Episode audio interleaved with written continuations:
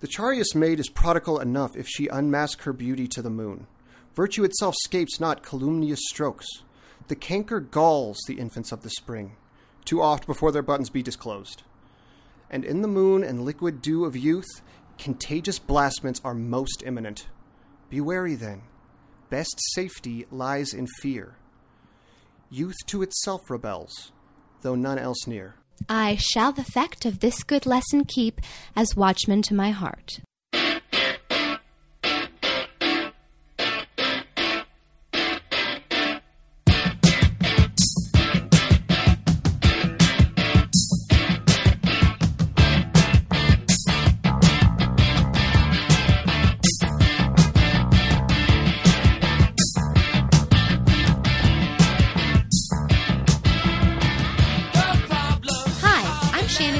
I'm Zach Powers, and this is Stage of Fools. the unofficial Royals podcast. Today we talked about Season 1, Episode 2 Infants of Spring. The palace prepares for its first official social event since Robert's death a garden party for veterans and their families. Liam's socialite ex girlfriend Gemma returns and clashes with Ophelia, ultimately causing Ophelia to end her fledgling relationship with the prince. Eleanor seduces her blackmailer's Olympic hero in an attempt to regain some control in her sexual relationship with her bodyguard. Cyrus uses his fluid sexuality to blackmail a powerful man named James Holloway, apparently on Queen Helena's orders. Helena herself is revealed to have a longtime lover in one of the event's guest veterans. Oh my gosh, where to begin with this episode? I think Um, this, more so than the premiere, is the episode that made me decide that I was going to keep watching this show. Well, the the premiere was so full of exposition and setting up characters and motivations and angles, and this is a comparatively very light episode. They just go to Yeah. a nice little party, and there's a few plot developments, but not too many. Nothing too too sinister. I mean, there is some sexual blackmail because this is Oh, the yes. royals. So no episode would be complete without some sexual blackmail. Oh, we jump right into that in the first scene too. No breather. Okay, so as of episode 2, now there are three people who are being sexually blackmailed. Yeah. Three separate people, three separate situations. Um, just had to say that. And it actually is kind of relevant to the beginning of the episode because I'm pretty sure the first thing we see is Eleanor waking up in bed with Jasper. She is trying to get her phone. She is Is she? climbing over him, trying to get his phone. Uh, okay, so the phone is on his bedside table rather than Walk around out of bed and walking around. She's like, I should probably mount him. And Yeah. fairness to her, he's a very good looking man. But in fairness to everything else, he's also sexually blackmailing her. Yes, true. He has committed numerous felonies against her person. There's some sexy back and forth as we've kind of be familiar with these two. He's still threatening to release the video to the press, but here's something I want to talk about. Um, this is the first time and not the last time that his story about what happened that night changes. Because when he first reveals it to her, he says that he slipped drugs into her drink. And then when she accuses him in this episode of drugging her, he says, You drugged yourself, implying that it was like the Molly that she had been tweeting about taking that night. That's incredibly sketchy. It foreshadows a development later in the series that I, I think we'll get to it later. I think it's supposed Yeah. to humanize Jasper. I don't see that development as humanizing him in any way, Uh-huh. but um, Yeah, I think that this is our, supposed to be our first clue that his story isn't real, or at least whatever he told her the first night isn't real. yeah, he seems over the course of the series he casually lies about things very frequently, including who he is and where he's from. Even you and I still can't figure out what nationality he is. Right, like, not yeah. even close. You know what? Let's not look it up because I want to like be Maybe we'll surprised just- someday. We'll, we'll yeah, get to that episode and we'll be like, there it is. yeah. I think I don't want to look it up. I want to keep the the mystery Lost alive. style Jasper flashback episode where it shows. Either way, Tom Austen, the actor who plays Jasper, if that even is his real name, Uh-huh. is very good at both accents, as far as I can tell. I mean, I am an ugly American with an extremely nasal Midwestern accent, so maybe I'm not the best judge, but Yeah, I, I mean, can't I- tell. I don't know which country he is from. I love how much research we've done for our podcast. Yeah, I get fooled by British people putting on American accents all the time. So Oh yeah. I I'm gonna lean. I'm gonna lean British. They seem to be better at it than vice versa. So uh, Jasper is being really obnoxious, in my opinion, and he keeps ordering Eleanor to get him breakfast, which is Yeah. annoying. And um, her mother knocks on the door and is like, "It's the Queen of England," you know, like your mom says to you, like how a sure. mother greets her daughter. Well, this It's is not the the, Queen of best England. relationship. This is just so classic Helena. She says that she's the Queen of England in pretty much every scene. Um. Anyway, so Jasper apparates on Oh, out of there. He I'm fucking- unclear. He, pull, He's like Batman or a ninja or some shit because he, He is disappears. gone out of that bed. And then later, Yeah. when she leaves, he is back in it like he never left. Like he has an invisibility cloak that he just has lying around somewhere. It's the art of illusion. I mean, the first watch I thought he was under the bedclothes, but the second watch I like really looked and he's definitely not. So that was interesting. I am not ruling out the idea that Jasper' actual backstory is that he trained as a ninja in Japan, because first he could just disappear, and later he just knocks this dude out in like three seconds flat. Anyway, so Helena comes in with her old man servant Mm-hmm. and her dominatrix assistant. We don't know that yet, di- but yes. Okay, well, you know, as we said last episode, dear listeners, there are going to be some very light spoilers for season one, perhaps. We'll do our best to keep season two under wraps for you, but if you're listening to this, it's been, we're going to assume you're doing a rewatch or that you're uh, listening along with us. Right. So um, her and her assistant come in, and they're trying extremely ineffectively to control Eleanor to shame her. I guess Helena says something about her beavering about, which is a phrase you probably never need to hear from your mom. I think she just made it up, by the way. I'm 95% con- confident that that is not a phrase in Britain. Yeah, I feel that way too, but I've also heard some amazing swear words on skins. I'm pretty well versed in British teen dramas, and yeah, I've heard some interesting uses of the C word, so I don't want to rule anything out.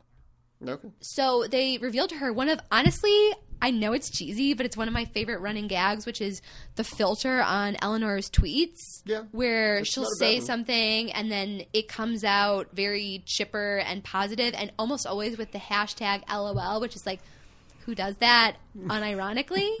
um, I don't know. Every time it pops up on screen, I really get a kick out of it, to be honest. I mean, to be fair to Helena, her tweets were pretty crazy explicit beforehand. I don't know what kind of reaction the rest of the country is having to this, but I believe one sample one was My date is on fire. Good thing my vagina is wet. Oh, I'm sorry, Mom, if you're listening. Just had to throw oh. that in there. Queen Helena just seems incredibly chipper to be a mother who just lost a son. And I know kind of the point is that she's putting on a happy face for the public, but it is still it's abrasive and King Simon notices he is, you know, he's pretty much as, as decent a guy, as decent a human as you could wish for. It's actually kind of like a Downton Abbey romanticizing the monarchy, romanticizing the upper class thing a little bit, I think. I mean, I love King Simon as a character. He's just like unbelievably perfect. Right. You know, like the only thing he wants is to like human connection, which is very relatable. And I think he, you know, the actor who plays him just carries it off so beautifully. But at the same time, it's almost cartoonish to throw him against Queen Helena, to see, who seems to have almost no positive qualities. Well, I mean, he almost seems so completely perfect and such an adept and perfect ruler for the country that you wonder how long he will stick around immediately. Because obviously, at some point, something's going to happen. There's a ton of yeah, they're dropping hints left and right too. I mean, I feel like you know, watching him, I think it's supposed to make us feel a little bit like why would you get rid of the monarchy? You know what I mean? Right. Because he's like this benevolent father figure, you know, literally embracing the child from the crowd in the first episode. And that's a moment I like. It's just it's interesting to look at it from that perspective. Um I, I guess you could argue that the only way the monarchy would ever fall or disappear is under a king that noble, sort of like George Washington not wanting to be the first president is the whole point of making him the first president. Yeah, absolutely. Um, that makes sense. There's no one in the country who loomed quite as large at the time. You know what I mean? I do know what you mean. I'm, I completely Oh, do. yeah. Yeah. We are continuing along with the. Well, I just wanna make- Ophelia- A Oh, quick note before we move on, because this is the first instance in this scene, the first instance of something that will happen semi regularly on the show, how could I skip over it? Shame on me. and uh, it is when uh, Eleanor first uses the phrase FML. Um, Phrase. it's just three letters. phrase. Phrase. Okay, the internet slang, the the circa 2009 popular internet saying. The acronym. Uh, yes, FML, which I think happens in this episode alone at least three times. Oh, at, at least, at least, at least three major times. Yeah. I mean, it's a it's a running thing in the show. I almost don't know what to say about it. It's, a bizarre. It's bizarre. It's a bizarre, almost bizarre. catchphrase for the show that they are so into. Like they keep using it throughout the season and into next season, and it's It's like a tagline. It's been it was dated for a couple of years by the time this show premiered. I almost wonder if it's them trying to be like ironic. Like Maybe? because they're living in the lap these characters are living in the lap of luxury and they're supposed to be like at the absolute like the dream life. Right. Perhaps I'm giving the show a little bit too much credit, but I created a podcast about it, so I don't know what else to say. I'm just, I mean, it- I, ju- I'm just more surprised they aren't using like at least slang that's only outdated by like one year. Like maybe they toss it in on fleek on in there or something instead of an FML. Woof. I don't know. I mean, yeah, I feel like this show was more written by people who are Simon and Helena's age than people who are Liam and Eleanor's age, if that makes any sense. Not that there's anything not that there's anything wrong with that. Worst impression of all time. You're welcome. Um, so yeah, it's just it doesn't ever really 100% not stick out. No, it's it's very bizarre every time it happens because even more so than most of the dialogue on this show, no one in real life speaks like that. Like they don't even use it on Twitter or in texts really. But saying it aloud is just another level. And they always say each letter as its own thing. It's never just like, oh, F- FML. It's like F M. Oh yeah, there are period there are periods in how they pronounce it. Each one has separate quotations around it. Liam and Ophelia still have their little like flirtation thing going on. Ophelia meets uh, Liam's best friend, who's not his bodyguard, um, Ashok, who I think is a really fun character. I think the actor who plays him is having a lot of fun. He's sort of like this chipper, zany little fellow. I, I don't know what else to say about him at this point. I mean, he has some really fun scenes later on in the show, most notably involving a bow and arrow. Yes, he's he's he's like a goofy little guy. It's easy to push around a little bit. Yeah, but like he's a sweetheart. He's a little bit of a pervisoid, but like Yeah, in an endearing way. It's so much as in this episode he takes a he openly takes a picture of another character's breasts and later is just staring at it while oh. hanging out. Well, this will mean nothing to you because you don't have as good of taste in television as I do. Uh-huh. But some of our listeners may have seen some other British slash British inspired shows. So um, I feel like this character is really heavily inspired by Dev Patel's breakout character on Skins, Anwar. Um, Anwar was such a great, fun character that Danny Boyle's daughter showed her dad skins, and upon watching it, Danny Boyle was like, I need to bring him in to audition for Slumdog Millionaire. And he was a character that was originally meant to be like the comic relief, and he just created this great performance. So I'm not saying the guy who plays Ashok has had a chance to really spread his wings like that yet, but I just thought it was interesting from one actually British show to an American show that's trying so hard to be British.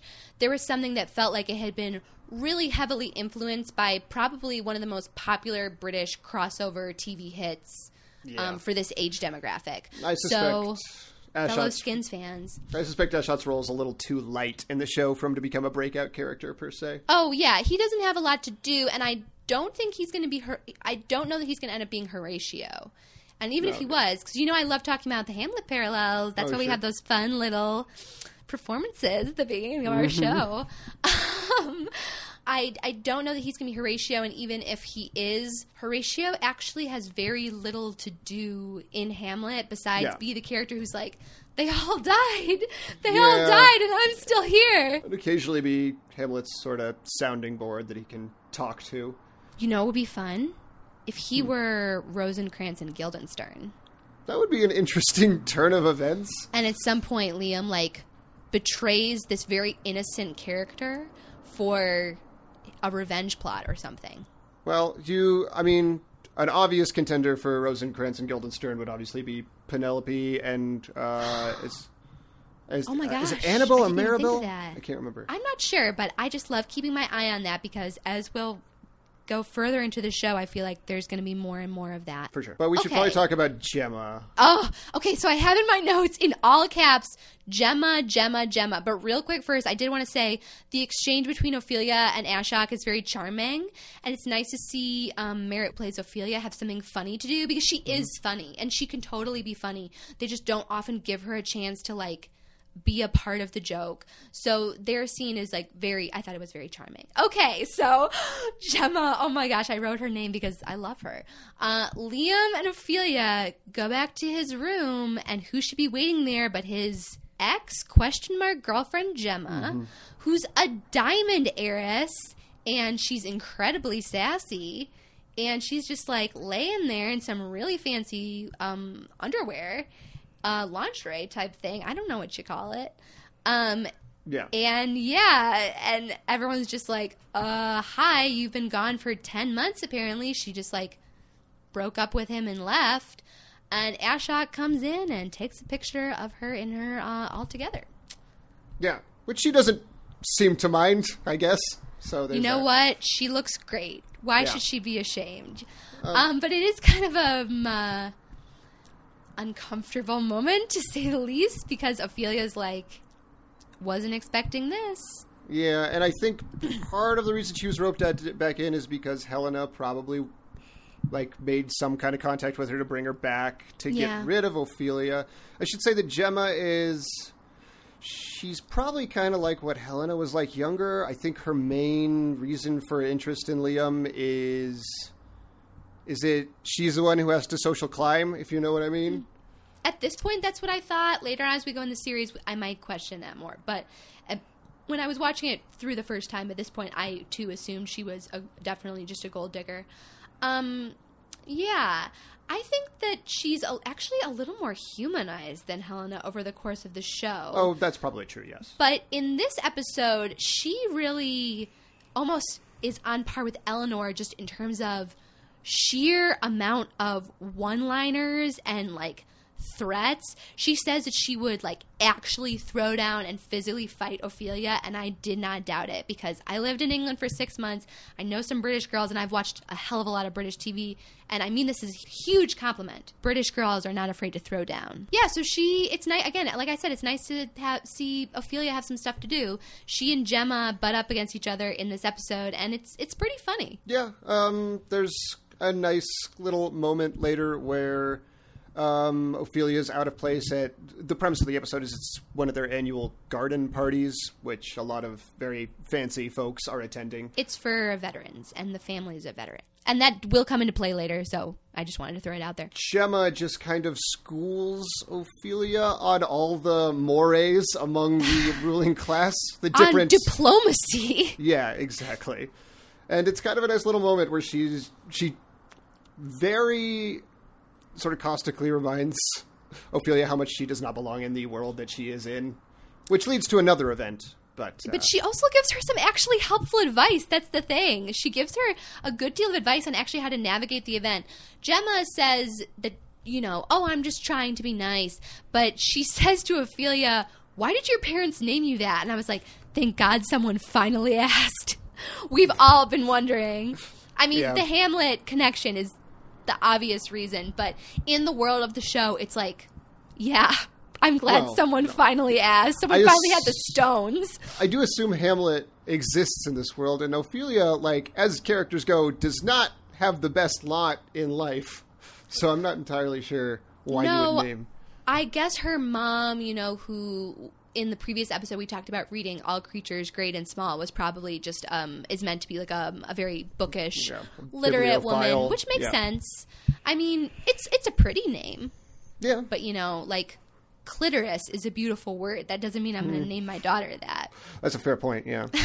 there's a big crowd and to get across it Just to oh sort of sort of lash out against his mother's controlling tendencies. Liam is like, I'm just going to so go ahead and crowd surf over this crowd. I think Marcus's response is either Marcus or Helena gives us another F it's marcus M L at that point. Oh, Marcus says something like, Are you fucking serious? Like, that's not the actual line. And then Helena goes FML. But Marcus, I thought, had the better, like, call out. And this is where we start to see him begin to lose his patience with Liam, which is a another pretty important thread running through the show in terms of how this story might come together in terms of being connected to Shakespeare. Marcus, of course, crowd dives in after Liam, but what really drove me crazy was Liam taking a fucking selfie while after stage diving, while crowd surfing. Yeah, That was such well, an obnoxious moment. It was gross. That, it is. It is a little. Uh, He has no gross. dignity. Not that many of these characters have a great deal of real dignity, but yeah, no, that's not not great. Not a great. Look. I mean, look, I've taken a fair amount of selfies in my day, but I'm also not the future king of England. So there is that for a start. Eleanor has, in my opinion, a slightly more charming entrance. She basically like comes on, finds a cigarette on the ground, lights it, starts smoking it, grabs a bottle of champagne from the crowd, drinks it, and just like that's it. yeah. no, she knows what she needs to do, and she does it. She's However, also the she- only important. She's the only woman there not wearing one of those lovely, Those- silly British hats. There's those tilted decorative hats. There's a word for them that is oh, a fascinator. That's what they're called. Okay, Mm-hmm. I'll take your word for it. At the garden party, we see Helena kind of exchange flirtatious glances and words with this handsome, age appropriate soldier guy, um, perhaps Right. some sort of officer. And Simon is having just a series of very touching, lovely moments with Prudence, the maid who Cyrus um, Right. sexually assaulted in the past episode. And of course, Simon, being the antithesis of his brother, is like, just wants to be allowed to do the normal human task of like having a conversation while preparing baked goods for a party. It's devastating. Yeah, they have a nice little relationship that gets fleshed out more as the show goes on. Prudence and Simon, to the point where, yeah, I mean, later on in the series, him having some non-romantic affection for her is at least a minor plot point. Oh Um, yeah, I mean, he's almost like you know. I love reading about Imperial Russia, and they always talk about the Tsar as being like the father of all the Russian people. I almost mm. feel like Simon sees himself that way. He almost seems like a very asexual character, even though he's married to Helena. But we like we never really see them have any romantic encounters majorly. He's like he's so saintly and benevolent that he doesn't necessarily have like a sexuality of his own which is interesting i guess he's yeah he's just such a saintly figure i guess there's no other way to put it but for every mufasa there is a scar Yeah. and uh, Um, i want to talk about liam and cyrus's conversation at the garden party Yeah, he just comes upon Cyrus in this tent at the garden party. He's drinking, I guess, brandy out of this classy snifter. I want to Oh, note that his scarf is beautiful his cravat, it's pretty great. He, his uh, jacket flawless Yeah, no. uh, I'm going to go ahead and say this right now. Cyrus has the best style of any male character on this show by, of by any male character on tv yeah by a, by a by a country mile. He's got his Oh. game down. he's a beautiful man Yeah, no, absolutely, which will come into play for sure. I actually wrote part of this down because Cyrus, um, Cyrus literally starts having almost a Shakespearean soliloquy where he like will talk to Liam and then at times like turn away and have an exchange to himself that they almost act like Liam can't hear. It's very interesting. So they're kind of trading barbs back and forth, insulting each other. And Liam is like, "Hey, at least I'm young. I have time to change." And Cyrus says. You have no time. You have now.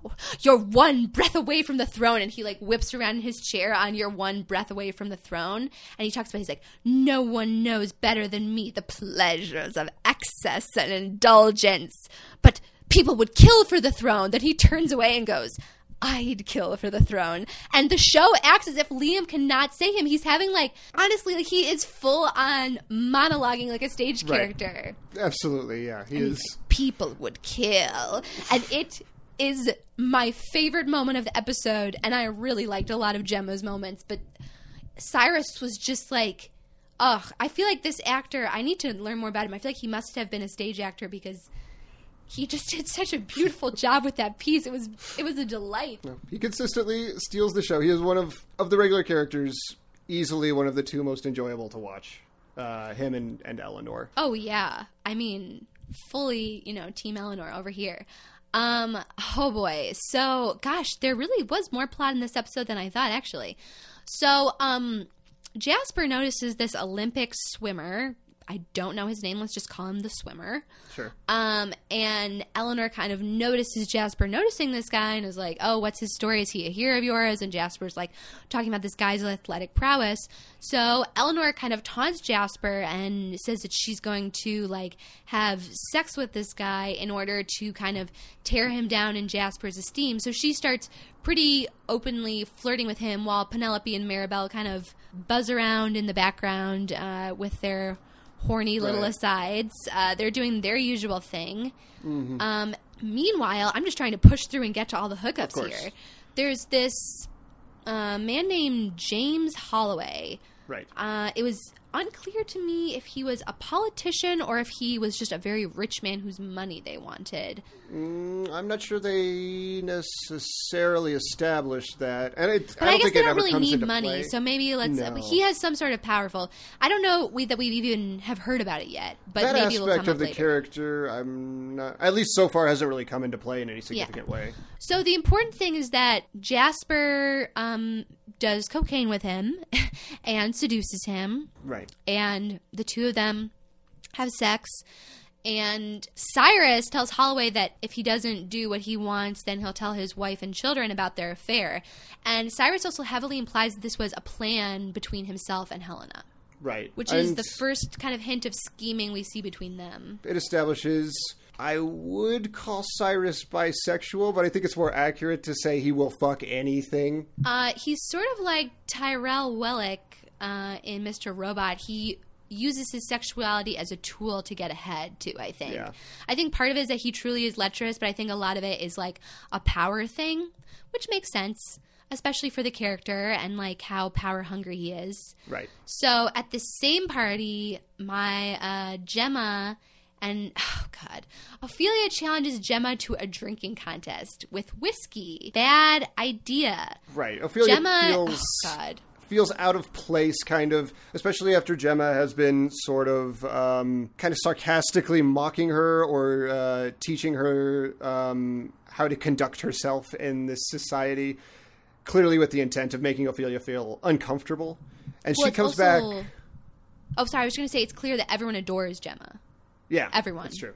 Yeah, and she comes back up to Gemma with a bottle of whiskey, saying, A "I have maybe. Never been to a high class function like this, but I have been to Kentucky, and apparently that grants you the power to drink pretty much an entire handle of goddamn whiskey in one So- sitting."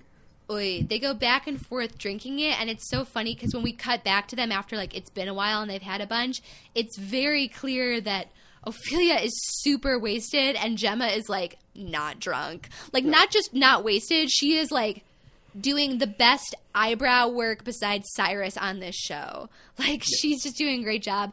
So um, she's kind of like um, She's got, you know I wake up in the morning, have a Bloody Mary, then I have a mimosa for brunch, and I just drink all day with my high class friends. Welcome to my world, bitch. And Ophelia stumbles away and hilariously grabs a fascinator from one lady's head and smashes it onto the head of a lady who's already wearing one. Um, it's a very Marion Ravenwood type scene where Gemma, I guess, sort of. I mean, but but the the thing is, they they they polish off an entire handle of whiskey between the two of them. It's Um, shocking. it's insane. It's yeah, it's it's like it's like uh, John Belushi in Animal House, practically. Just it's absurd, especially because Ophelia, though she does get drunk, recovers from her drunkenness within a matter of two hours or so.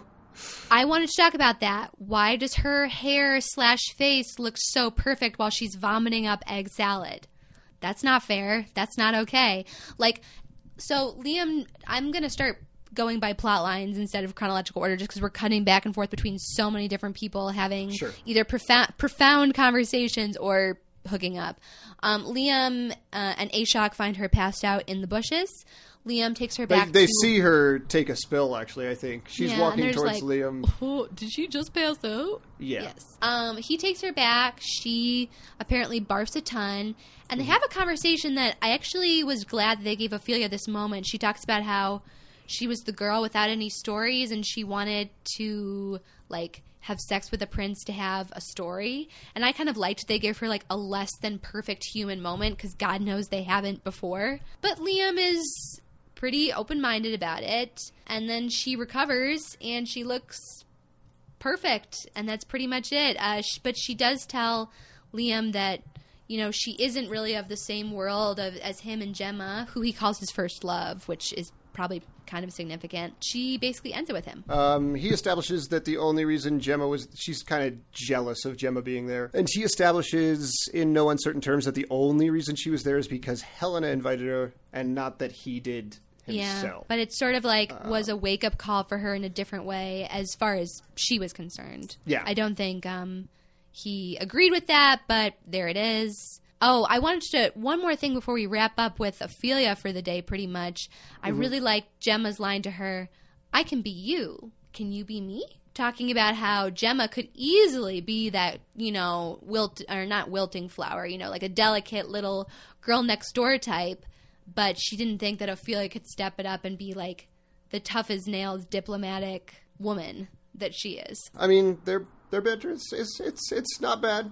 It's it's uh, considering that I often find the Liam Ophelia stuff a little bit dull. Yeah, Uh, I I, think hugely agree with that. uh, I think that uh, their interaction is a bright spot.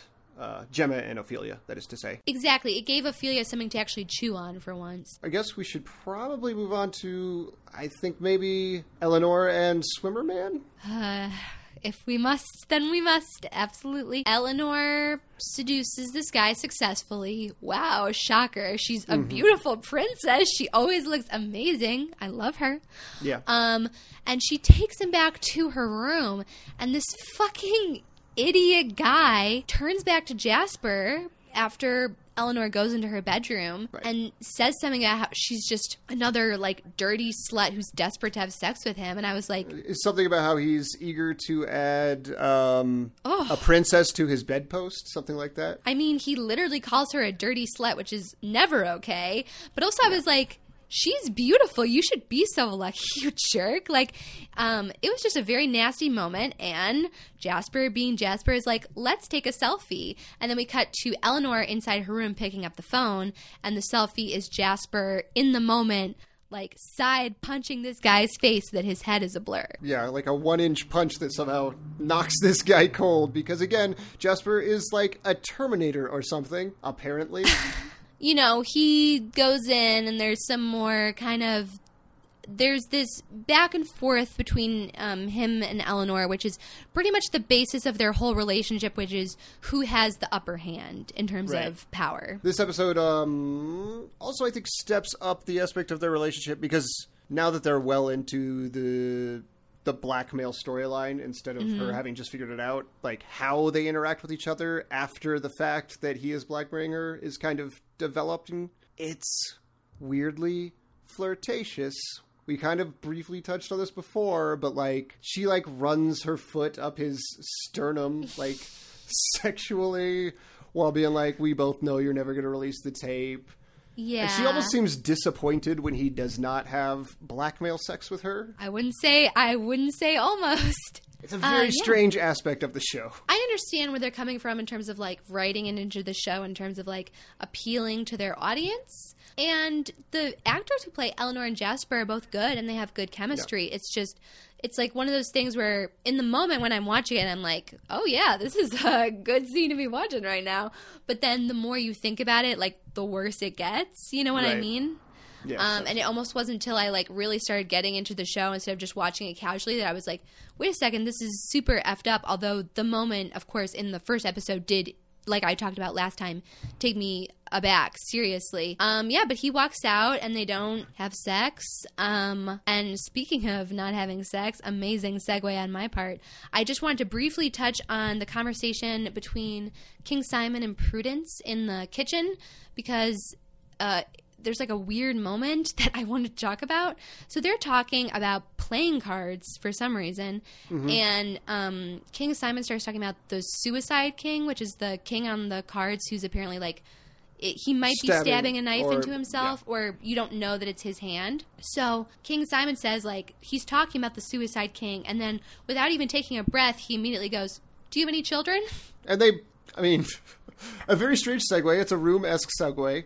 But also, she talks briefly about the circumstances under which she wants to have a child, which is a little more groundwork laying. Rewatching this for the second time, I am noticing a lot more of the groundwork being laid ahead of time. I'm starting to think they might actually have a plan for where they're going with the Yeah, story, which is which was- more than we thought at first. Yeah, absolutely. I think there might actually be like an overarching plot. This might have something over lost in that respect, at least. There's also a part in that conversation where she mentions she's reading or she loves The Great Gatsby. She just finished reading The Great Gatsby. Yeah, and the king just from memory begins reciting The Great Gatsby, and it's like, all right, Simon, take it down a notch. We get it. I know. Even I was like, okay, like I love The Great Gatsby, but you're you're a little bit much. But I, I also I think you could write that off as being like he almost doesn't know how to have normal social interactions because he's not used to hanging out with people not, who aren't yeah. like his family or diplomats or other politicians. I would assume. or fawning over him, I guess. or having like that yeah that's definitely a part of it so i just think their exchanges are nice um somewhat less charming we see the passed out swimmer outside Uh-huh. eleanor's room and i know you all remember this part penelope and maribel grab him by the wrists and drag just his drag lifeless body down the hallway. We have to assume to sexually assault him because one of them says to the other, and God knows I can't keep their names straight. Uh, you'll finally get the chance to lose your virginity, Friggy, and I, like Friggy as in frigid. Um, so I don't know how the mechanics of that will work, and let's not figure it out on air. Yeah, I don't know. I mean, I feel like we have to keep a graph to to to kind of keep track of all the sexual assault in this show already. We're only in episode two. There's got to be like five victims so far. I didn't know that we would be covering this topic as much as we are. I hope that uh, for everyone listening, I- we're doing it in a way that doesn't seem flippant because it's not a subject that we take lightly at all. Uh, we just want to point out how absurd it is that the show treats this as lightheartedly as it does. Right. It is the basis for a lot of jokes and or romances. Um, and yes, uh, that most notably that joke at the beginning when Helena is like to her daughter Eleanor, who fondled you as a child, and Eleanor says Cyrus, of course, but she like bare. I mean, it, I think it's meant to be a joke, but it, it doesn't. It it's a weird moment for her mom. Yeah. Not. I mean. I don't know. I don't make jokes like that around my mom, but my mom's not a queen? Question mark. it's especially strange because as the audience we're aware of how incredibly shady and dubious Cyrus is as a human being. Not to And mention we watched lecherous. him um, sexually assault Prudence in the first episode. Yeah. So So it's like it's not a cool joke to make. E, are you listening? E, yeah. because we're watching. Party is more or less closed. Um, Oh, we have left out one incredibly important plot point that will come into play in a huge way. Um, so Helena goes to her bedroom. And she's like, the stopper of my perfume bottle is off. That's weird. Oh, right. Looks up in the mirror and like a horror movie reveal that um, officer or retired officer from the garden party who we saw her flirting with is there. And it's very clear that they have a romantic slash sexual relationship very long standing. yeah, they've known each other for a long time. He has a nickname for her. And we must point out that this dude looks a lot like Prince Liam. Yeah, like that's true. A lot. He's blonde. He has very similar fe- facial features. More so than Simon, who's kind of a doughy guy. Like he's not. Simon is not Hmm. like extraordinarily attractive. They just have different head shapes. That's the way Yeah. I see it. Uh, I feel like Simon has a just a a square head but than Liam does. That's not Yeah. even meant as an insult. Liam has a pointier chin. That's all. Gosh, I'm looking over my incredibly disorganized uh, out of order notes. And I think the only thing I haven't touched on is I want to just do another shout out to the costume designer of this show who really just does a perfect job at every turn. I was loving the fascinators in this episode, they were so fun. Um, Eleanor's dress and boots were great. Cyrus, like we said, always looks fantastic. Like um, the costumes in this show always feel completely occasion and character appropriate. Like Queen Helena has a fascinator made of peacock feathers, which for her is just like says so much. So um, I, I imagine going forward, episode by episode, uh, there was not a ton in the first episode, but I think there'll be a lot of discussion of issues sartorial. hmm I was going to say, I mean, um, as has probably become clear to anyone listening, I don't always love the writing on the show. Um, sometimes I do, sometimes I don't. But the show is always really pretty to look at.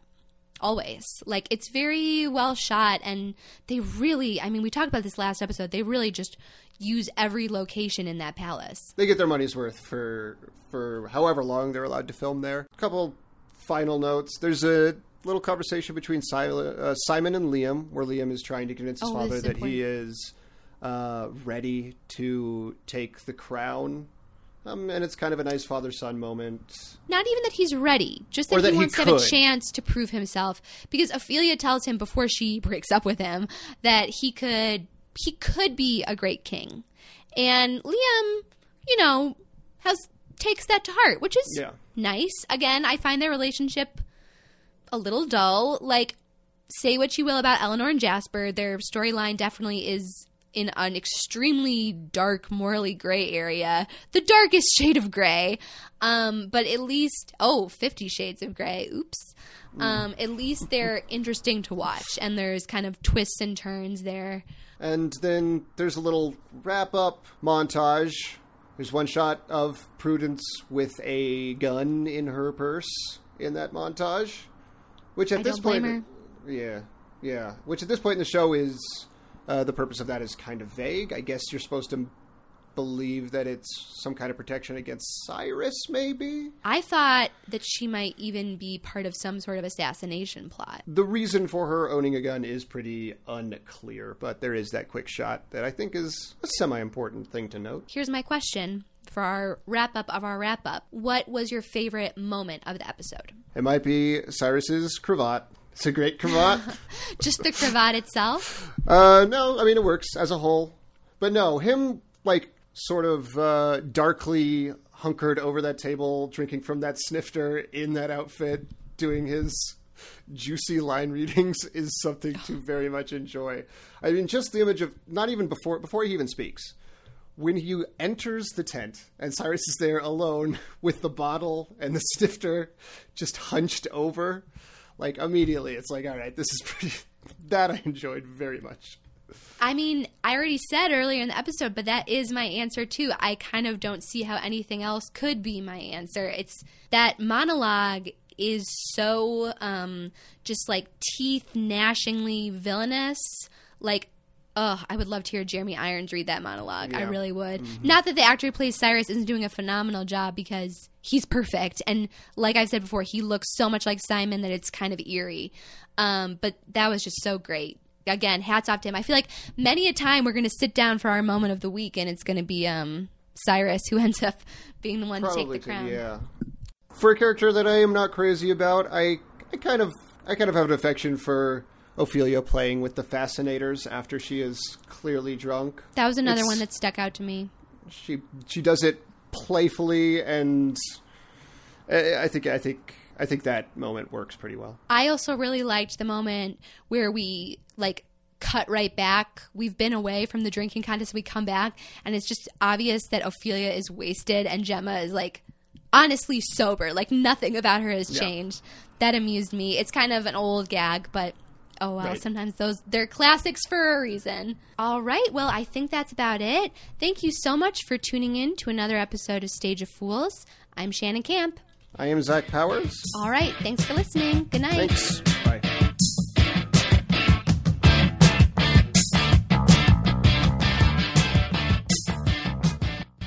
Visit Stage of Fools on our Twitter at Stage of Fools Pod or on our Facebook page, Stage of Fools. The Royals is property of E. Stage of Fools is produced by Darren Husted, artwork by Joshua Hollis.